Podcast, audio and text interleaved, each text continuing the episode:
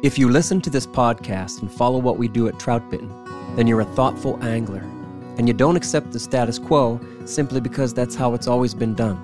Skwala Fishing designs and creates fly fishing apparel with this same philosophy. Skwala was started by a group of lifelong fly anglers who spent their careers working for some of the biggest names in the outdoor industry, and they understood that essential fly fishing apparel like waders, jackets, sun gear, and insulation could simply be better. So now, Skwala makes gear for us, the like minded few, serious anglers who don't take themselves too seriously. Check them out at skwalafishing.com. Water is essential for life, but for Orvis, it's the blood of the brand. Orvis has been the leader in fly fishing since 1856. No other brand can match the explorative and innovative spirit they bring to the water today. Everything at Orvis is about inspiring and empowering adventure and wonder in nature. Rooted in the vitality of fly fishing, fueled by passion and curiosity for the outdoors, Orvis designs and develops products and experiences, providing the knowledge and expertise to enable more meaningful moments and connections in nature. With over a century and a half of experience in the field and on the water, Orvis seeks to ignite that passion in others.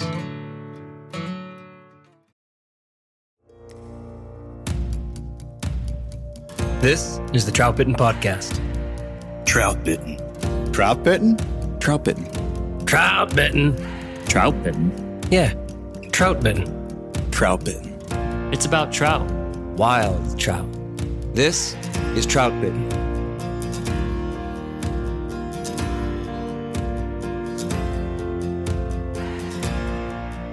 This is the Trout Bitten Podcast. Thanks for tuning in. My name is Domenick Swentosky. I'm the owner of Trout Bitten and the author of troutbitten.com. All right, welcome back, friends. This is episode four of our Trout Bitten Skills series covering critical nymphing concepts. And tonight, we're here to consider the three ways of dead drifting nymphs. Now, if you just jumped on this podcast, if you just found Trout Bitten, well, we're glad you're here. You can get a lot from this topic, from this episode alone, but you might enjoy going back to the beginning of the skills series and catching up on the other concepts. Each of the episodes in our Trout Bitten Skills series dovetails in with the others. And the idea here is to get tightly focused on narrow subjects. We like the details. So, back in July of last year, I published an article to Trout Bitten that covered what just might be the most important concept in nymphing. That article is titled Nymphs Three Ways to Dead Drift and it spawned some great conversation with a lot of deep thoughts from anglers who either thought about things differently or maybe had never thought about any of this at all. One of the coolest things about the Trout Bitten Project is that I've been writing and publishing for almost 10 years now stories, commentaries, tactics, and reviews. And probably about half of the tactics stuff relates to nymphing. So hundreds of articles then have kind of laid a foundation for those three ways to dead drift. And now we're doing the same thing here. You can absolutely jump in right now, right at this podcast, and get a lot out of it. But I will say, I mean, we should acknowledge what we're talking about tonight is not the first thing to tackle while nymphing. However, these concepts are for everyone who throws a nymph in the water. I think they always apply, whether we realize what we're really doing or not. So, three ways to dead drift a nymph. If we acknowledge the goal of drifting our flies naturally with the current, then we also start to realize there are a few different natural looks to the fly. Three different ways that trout see real nymphs and eat them. We can imitate those three looks with many different nymphing rigs as long as we know our goal, right? So these three ways to dead drift are bottom bouncing, strike zone rides, and tracking. This is one of my favorite topics there's a lot here, and we'll get this kicked off in a moment.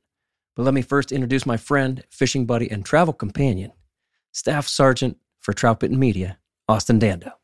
Hey now, how are we doing? There he is. Doing well, Staff Sergeant. so this week, instead of being uh, bureaucratic, I'm I'm militant. Mm-hmm. Sir, yes, sir. I like that. How do you like the new software, though? I like it. It seems like there's a lot of good potential that uh, you know we didn't have available to us before. Yeah. A lot of good options for live streaming. I'm pretty Right. excited for that. Yeah. So yeah, Austin and I are uh, playing around with a new piece of software that will allow us to live stream.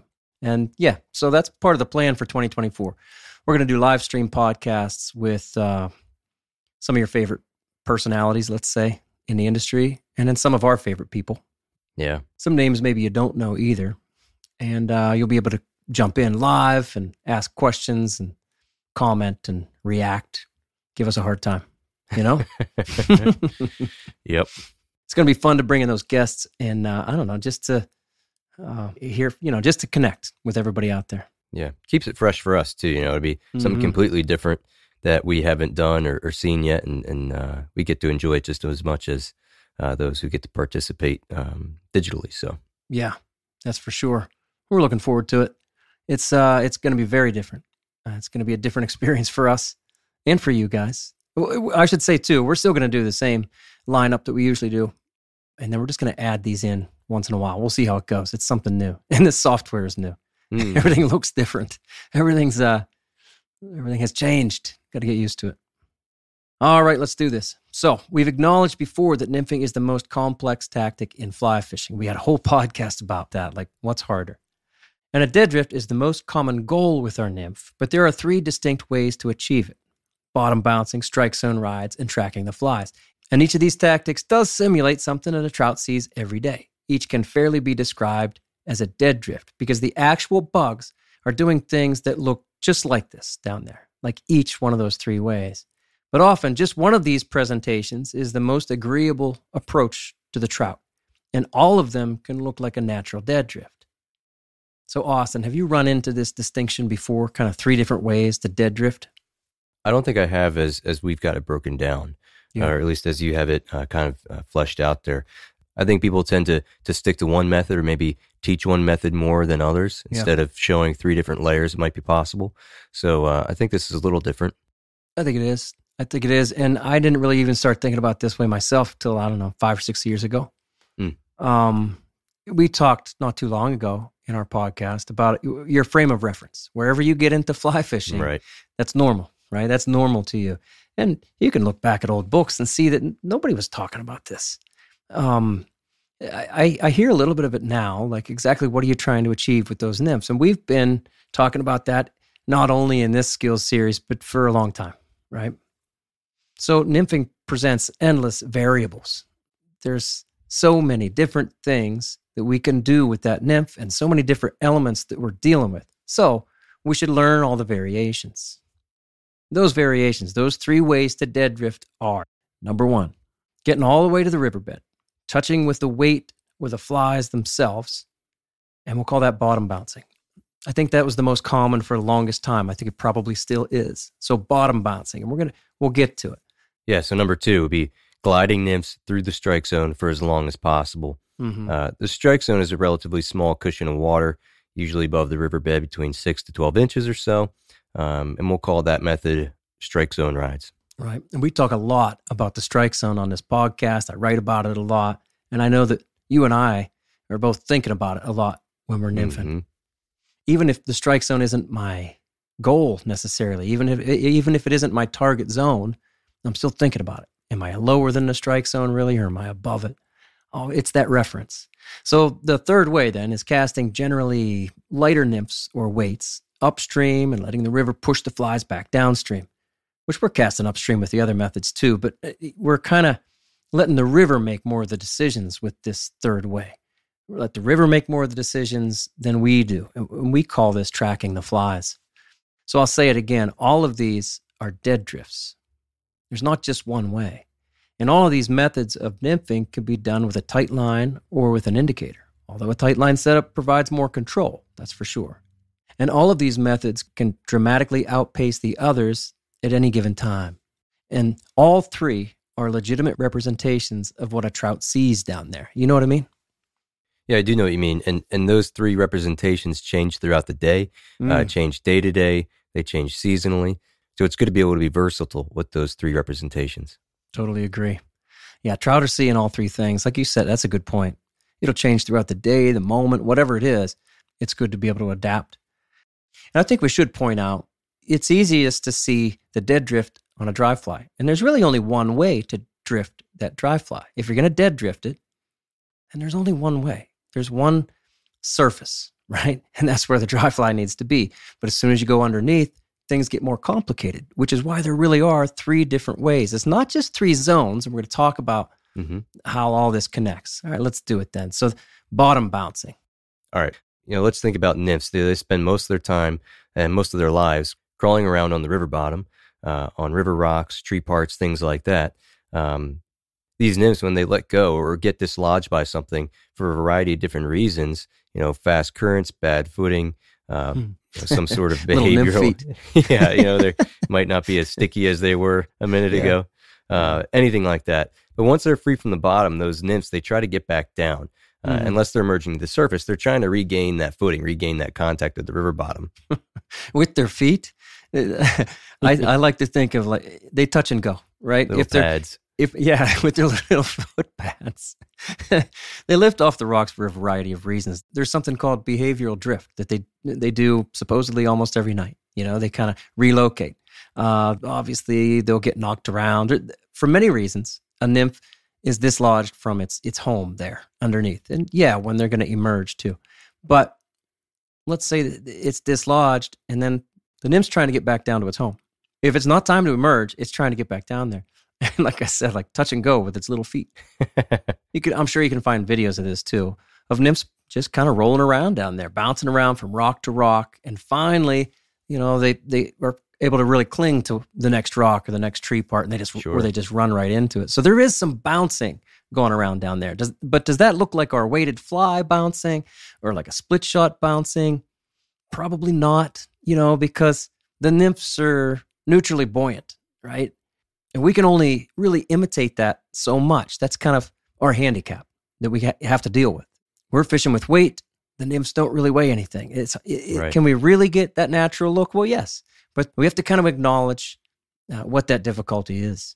Right, and not just weight. Even we talked about before. The tippet is also part of the factor there, and how much, nice. uh, how supple or how stiff that tippet can be also affects what that bottom bounce looks, or, or that split shot, it might rotate around that weight on the bottom. It's, it's uh, not always predictable uh, exactly with, with mm-hmm. whatever currents or um, conditions are, are on the riverbed. Yeah. So bottom bouncing also slows the flies down. It's not just about the bouncing effect. I'm not really trying to hit the bottom very much, even when I'm bottom bouncing necessarily. It's more about that really slow crawl that we can right get you you get to choose the speed because you're using the friction of the riverbed to kind of put the brakes on the drift a little bit. Yeah, and I think uh, the description could be a little confusing. So when we say bottom bouncing, mm. it's not like it's it's hitting rock bottom and we're getting snagged up a little bit and then we're popping it up again and you know until it's dropping down, getting snagged up and then we're trying to get it into the drift again. It's really it's trying to keep it inside the drift and still moving while at the same time just occasionally touching down yeah, and then continuing on with the current. It's not a not always a full stop. It's it's very momentary. Right on, and then really being able to slow that drift down, depending on where you are and exactly what the riverbed is. Your nymph is still in the strike zone a lot of times, so we really can reach a slower speed and still really be in the strike zone too. The nymph, we can get everything to really slow down because we're aiming for that bottom. But like you said, it's not like we're scraping and you know scraping and dragging things around. Right. So the right. nymph really does spend a lot of time in the strike zone, just maybe the lower part of it. Well, if you're using a second nymph and maybe a nymph up above the, the point fly, then you could have two flies perhaps in the strike zone. And think about this your upper fly, let's say it's riding 20, 24 inches up even, then you might have your lower fly bottom bouncing and crawling down there, going real slow. Right and your upper fly is going real slow too, because it's being bossed around by what the lower fly is doing. So your upper fly might be out of the strike zone, gone slower than the strike zone speed. Now that can be a very right, yeah, a very tantalizing yeah, look for the fish. We see that work a lot. Mm-hmm. You really can't get this slow any other way. From our position, when you're throwing the nymph upstream and letting it come back to you, you can't decide that you want it to go slower. You can allow it to happen. That's the way we like to talk about it. Allow it to get to get down there deeper and slower. You can make it go faster, but you can't almost deliberately make it go slower. You can let it get deeper and let it get down there. And like we say, use the bottom, that friction of the bottom to really slow things down. Right. And throughout a drift, the, those taps or ticks, and that's kind of, again, what I'm describing is just feeling the slight contact with a, a rock or a high part of the river and, and mm-hmm. continuing on the drift. That could happen up to a dozen times in a drift. And to be able to get a, a drift that it's full of those momentary touches and uh, contacts, but still not getting hung up, Yeah. requires a little bit of luck, a little bit of situational awareness, Yeah. and uh, a little bit of skill too. It does. But when you get that dialed in, uh, it, it's kind of magical. Yeah. It's its own little bit of magic. So we really do learn to keep those nymphs coming along and then good things follow. Let's uh, dig into the rigging for bottom bouncing real quick.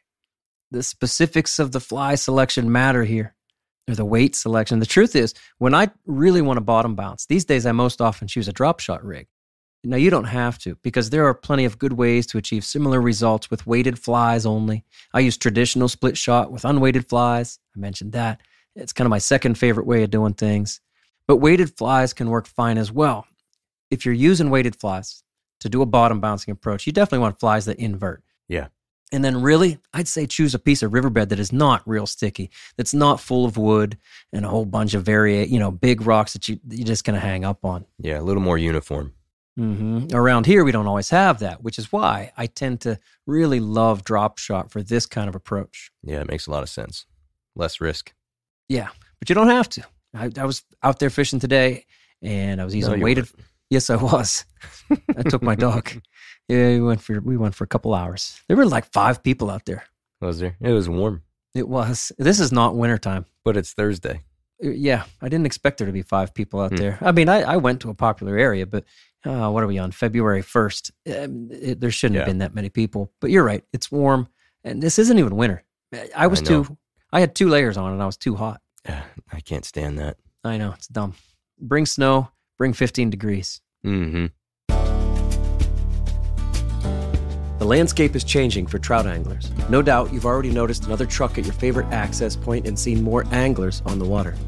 For those looking for new challenges and fishing opportunities, Trout Routes has the data to help you avoid the crowds and explore new public water. Trout Routes has mapped more than 50,000 trout streams across the country with curated, detailed maps of public land and access points. Trout Routes has developed integrated and interactive data, putting the tools in your hands to research new water and help you navigate in the wild to know exactly where you stand in the current.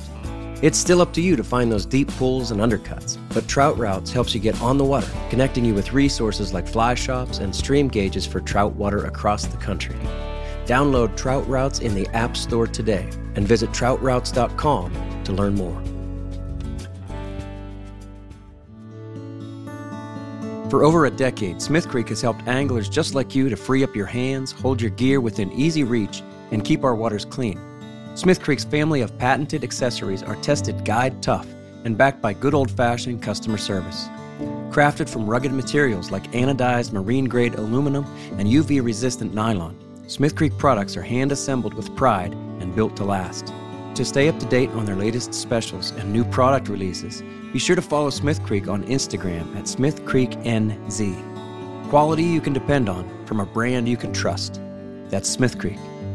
So let's move right along in his strike zone rides. Yeah. I think, you know, early on in some of the first books and, and things you read, articles maybe, they emphasize how important it is to bottom bounce. And there's that old saying that if you ain't ticking, you ain't sticking, or, or any sort of variation of that term, meaning that if you're not losing flies or if you're not hanging up and breaking off, you're not where the fish are. Yeah. So I believed that was the only way.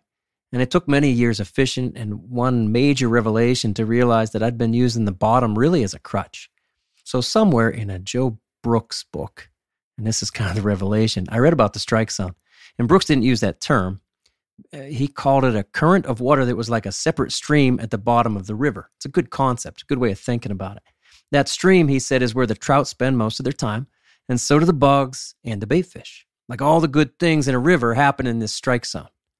Brooks's text didn't describe gliding through the strike zone as the goal, but it got me thinking.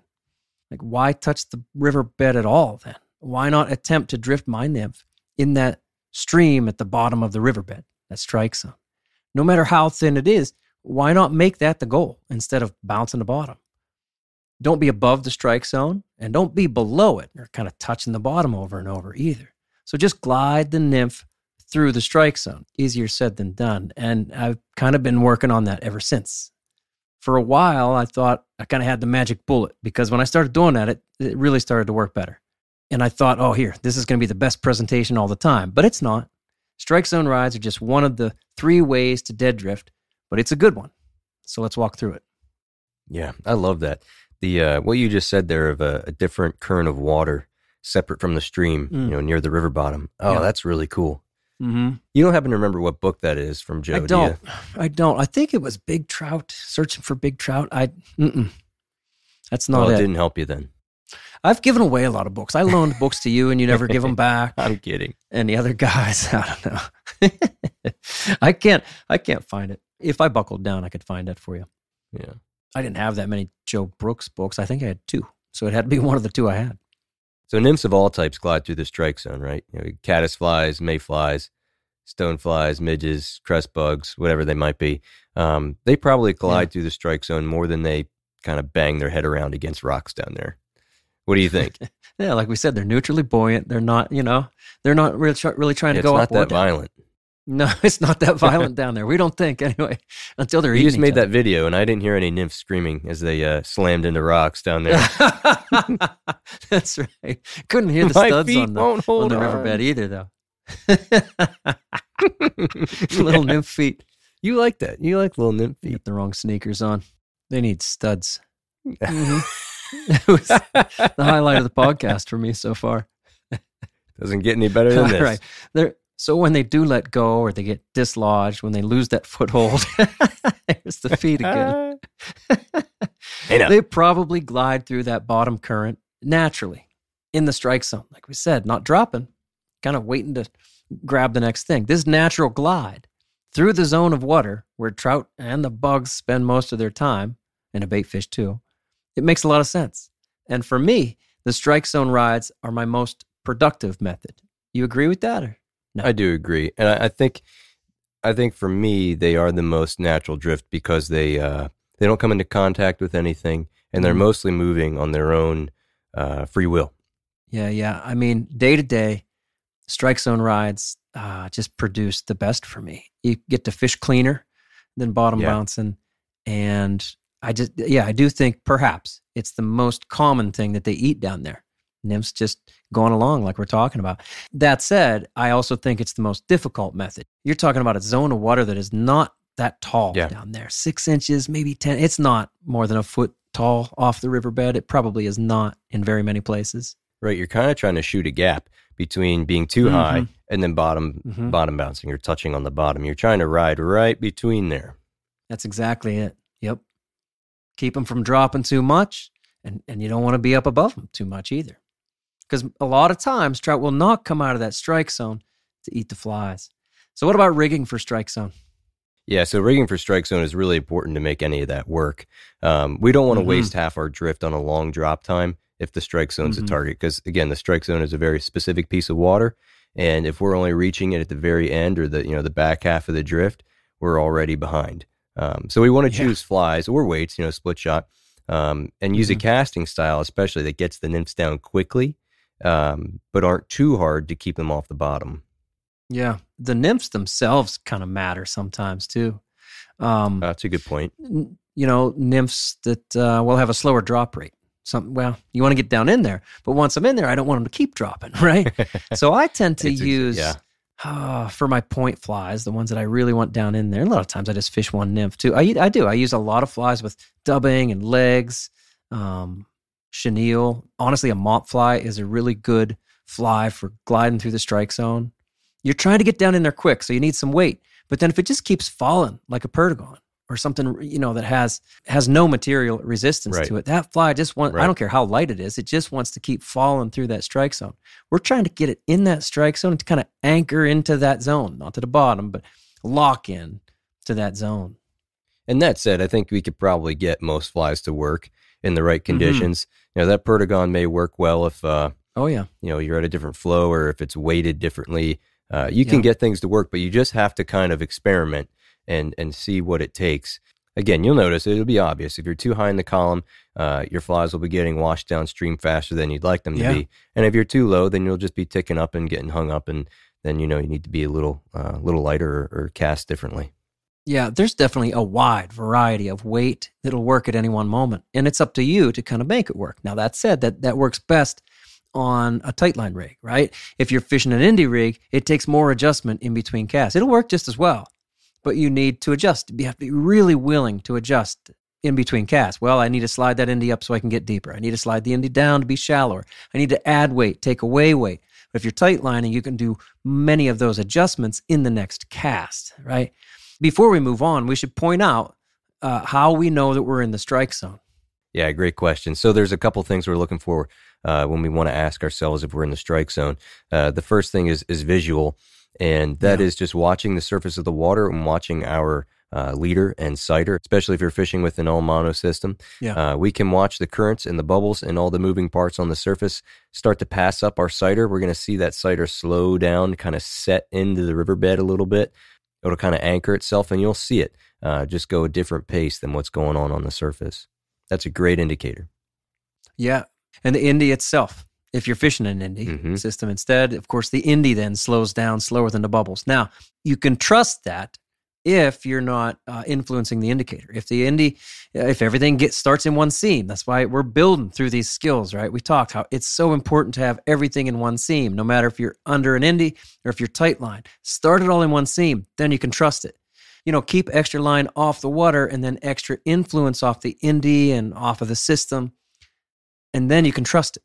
And when you know you can trust it and you see the slowdown, well, dang, nothing else slowed it down. Yeah. It's that the fly got in the strike zone. You will often see, oh, the slowdown and it's slower, it's slower, and bam, then I touch. Right on. And over, it might take you thousands of times, honestly, to see that, whether it's under an indie or it's on the tight line. And you start to realize all I'm doing is dropping through that strike zone. I'm not gliding through it. Mhm. What can I do to lengthen that drift in the strike zone and actually get these strike zone rides? Right on. And if you go back and listen to the the previous few episodes of this series, we go into further depth on uh, what those strike zone rides look like on a sighter versus an indie. Last week we talked about suspension devices, and you know we got pretty into the weeds on that. So lots of good stuff to go look at. for sure. Not trying to talk about it all at once. And we definitely were building through these skills, and uh, they're kind of stacking on top of each other. Wait till we get to the end. There'll be so much to remember. You'll never remember it. I'll never remember. I'm going to catch so many fish tomorrow. No, you won't. Josh and I are gone. Who's going to catch more? No, you're not. Yes, we are. Is Josh filming? Yeah, Josh and I are filming a bit. Well, Then then we're going to fish. okay. So it's not a film trip.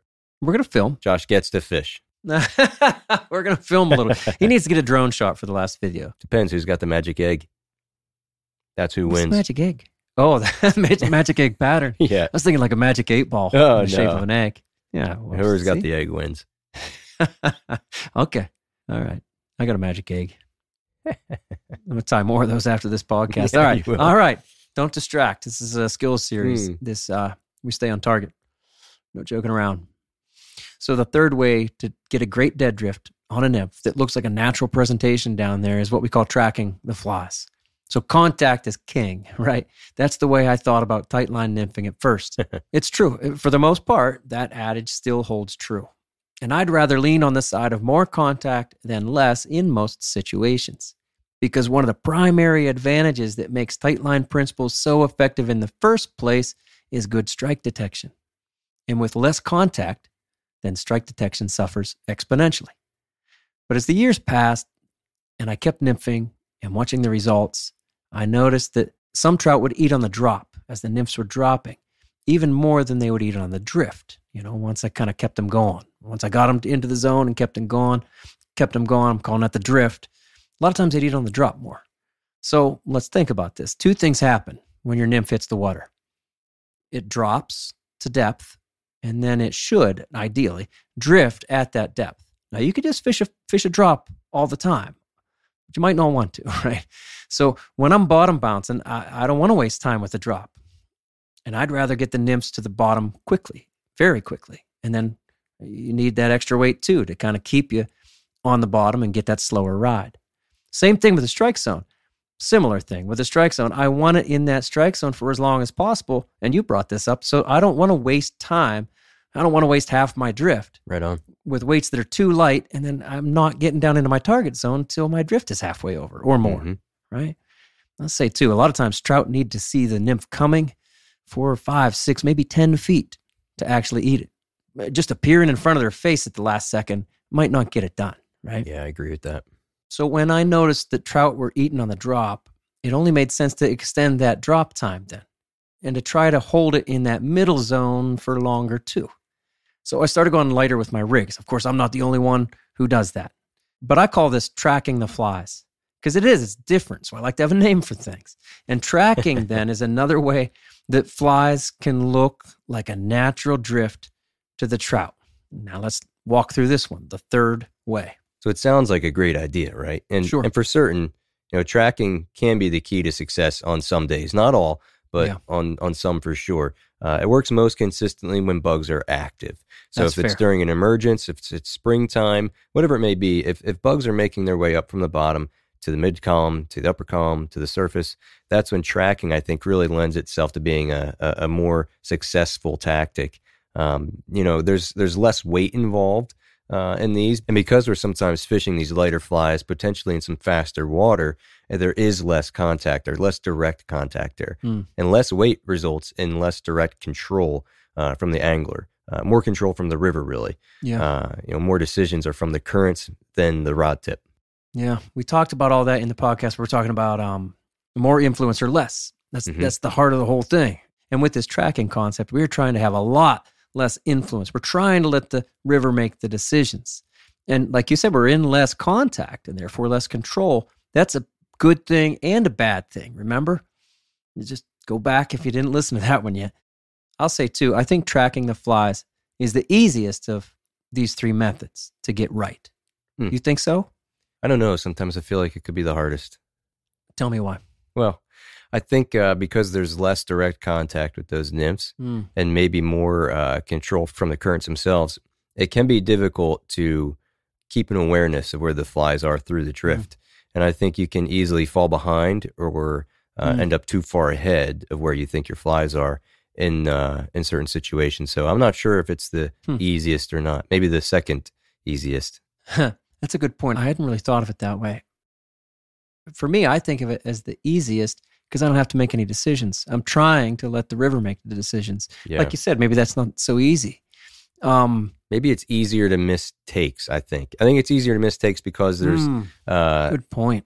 Yeah, you know, there's it's not a, a straight line or a tight line really anymore. There is more grace built into that because you're trying to get the most natural, most movement uh, from the the current as possible. Hmm. So when those fish eat, they're often quick and fast eats in that moving water. And if you're if you're not really up to if you're not really tracking cleanly and efficiently, you can uh, go without noticing a lot of those. Those are good points. I think it's easier in this way too. You're you're not trying to touch the bottom, and hopefully, well, if you're tracking, you really shouldn't be touching the bottom. Right. Uh, over and over and over, you can have one drift after another that never touches. Because the goal isn't, you know, to be touching the bottom. The goal isn't even the strike zone. Hmm Um, you're trying to get a longer drop and you're just trying to let the river, you know, carry the nymph along. And Yeah. to make that happen, we're acknowledging you need lighter flies. The strike detection, then, in some ways, is easier. You were just talking about how it's harder, which is good point.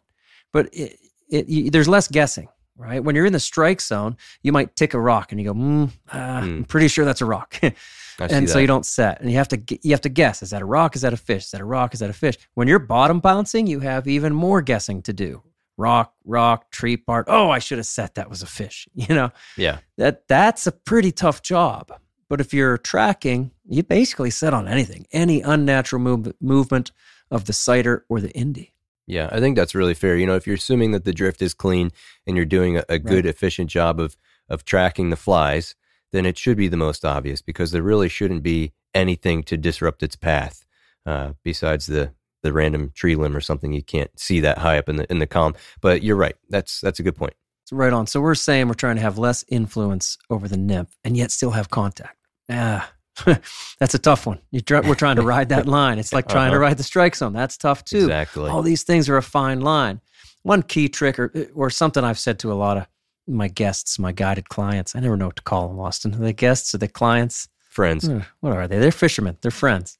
Anyway, one key trick I've told people, and they seem to connect with, is to think about leading the tippet and not the flies. Hmm. Flies are attached to the tippet, Again, if we're on a tight line system, then think about putting the tippet in the right place so that it does not influence the nymph very much. That's good. Yeah, sometimes I think uh, maybe we rely on the nymph to correct the tippet when that's uh, Mm. that's backwards. Do it back. Yeah, exactly. Do it the other way. That's Yeah. cool.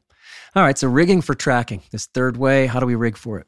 Yeah. Uh, so, like we said, the, the flies are lighter, and it also helps to have thinner tippet in this because it allows for a more uh, realistic presentation, especially if you're fishing in some uh, faster water. Can help kind of Mm. uh, cut down through the column a little bit quicker, allow for a more natural drop uh, throughout the drift. I agree with that about the tippet.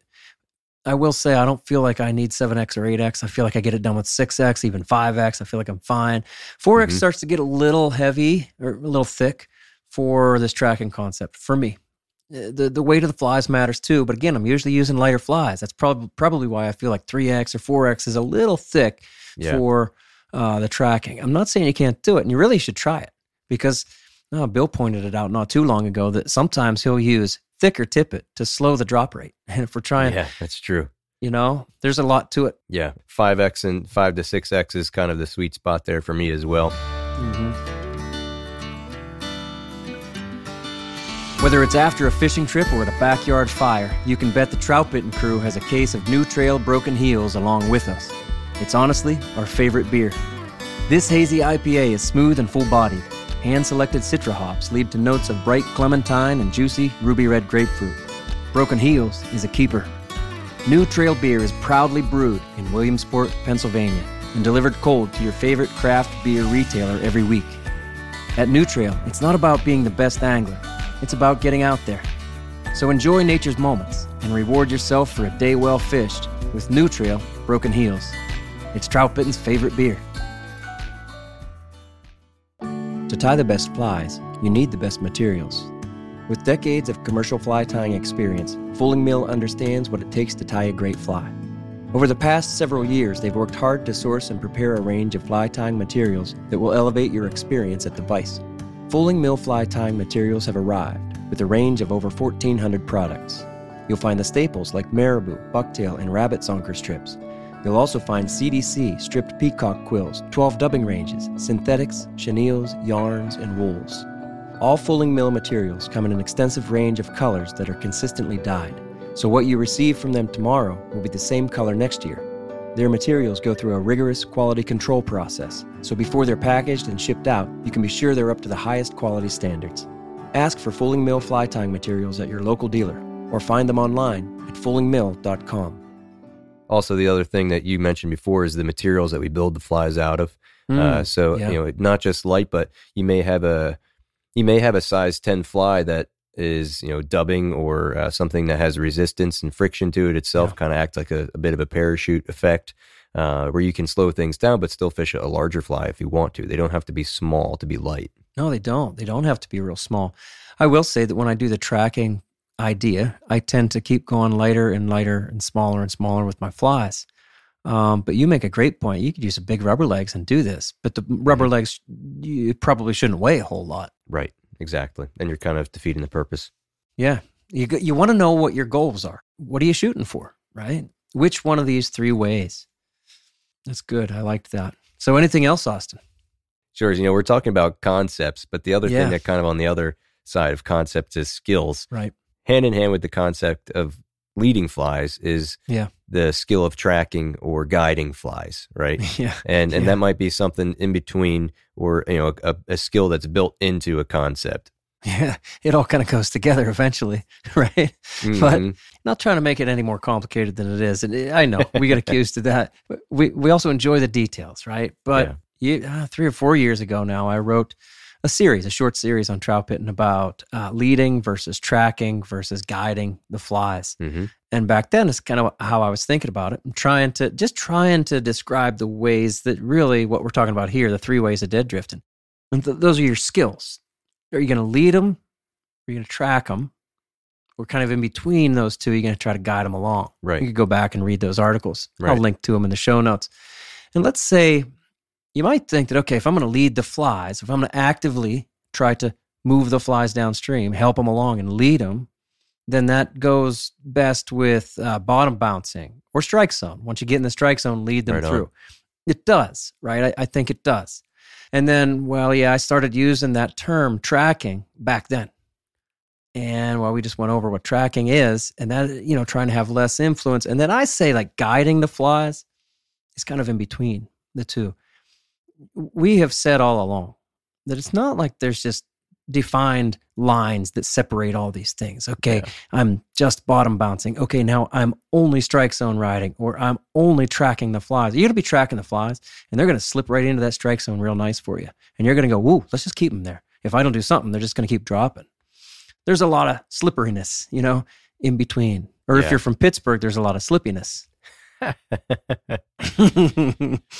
Yikes. It's true, slippy. But you know, like we said at the very beginning, it's it's cool to break them down into these three steps because you may only think about one, but what you just mentioned there is very active. You know, you may start uh, uh, leading and then you end up on a strike zone ride, and then towards the end you're bottom bouncing just a little bit Sure. until you set and set the next uh, cast up. So it's good to be able to go through the whole process and through all the uh, options there in one drift. It is. Like we said, you want to know what your goal is. What are you really trying to do? And things are going to happen in between. Yeah, That said, if I really am just trying to track the flies, I don't want to slip into that bottom bouncing at the end. Like to me, that would just be, well, I didn't achieve my goal. I'm trying to stay real clean when I'm Mm. when I'm uh, tracking, and when I'm doing strike zone rides. Sure. Like you said, I don't want to waste half of my drift trying to get down into that strike zone. Defined goals, but then there's uh, some slippiness in between. She's slippy. Yeah. Yeah. Especially on transitional waters too, where you, your drift may start in a fast run and, and end Mhm. in something that's completely different. Yeah. Yeah, I think it's all pretty neat to think about. I like uh, kind of breaking it down this way. All right, there it is. The three ways to dead drift nymphs one, two, and three. Remember, there is no best way to do this. All three methods are valid and useful because when we think of getting a good dead drift on our nymphs, we should also consider the target zone. Is it the bottom, the strike zone, or somewhere in the middle? And do we want to have more influence over the flies or less? With the complexity of currents in three dimensions underneath the water, the nymphing angler has more decisions to make, more techniques to consider, and a bigger puzzle to solve. Let the trout and their rivers be your guide. Learn which method gains the most response from trout in different scenarios. Test things out. Work on your deficiencies and satisfy your curiosities by fishing all three of these methods. Then you can answer more questions and solve more mysteries on the river. All right, we have three more episodes in this critical nymphing skills series. And next time we're talking about weight, the fundamental factor. so, Staff Sergeant of Troutbitten Media, Austin Dando, will you read us out? Do? Please. Remember, the Troutbitten Project is a free resource for all anglers. The Troutbitten website hosts over 1,000 articles with endless stories, commentaries, tactics, tips, and more. Damn. Find what you like through the top menu and through the search page. Navigate by way of the categories and the tags too. Be sure to find the Troutbitten YouTube channel, currently featuring. Ha, see, I went into the old one. I started reading what's not there. Oh, your brain. You're not even old yet. Smarter than I thought. Be sure to find the Bitten YouTube channel. oh, that wasn't a now featuring the Troutbitten Tip series, the Fish and Film series, and the Bitten Fly Box, all in collaboration with the wonderful Wild Media. Oh, yeah. Thank you for listening to the Troutbitten podcast. Please give the show a five star rating on Apple Podcasts or Spotify and leave a comment because it really helps. It does. Until next time, friends, fish hard, enjoy the day, and find your life on the water.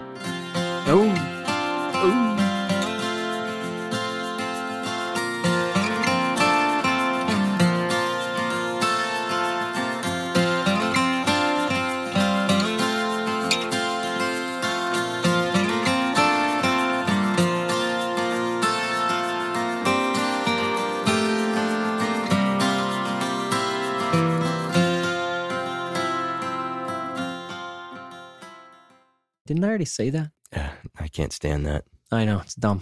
I didn't hear any nymphs screaming as they uh, slammed into rocks down there. My feet won't hold on. I got the wrong sneakers on. Doesn't get any better than this. Just a minute. Joey, I'm in the middle of a podcast.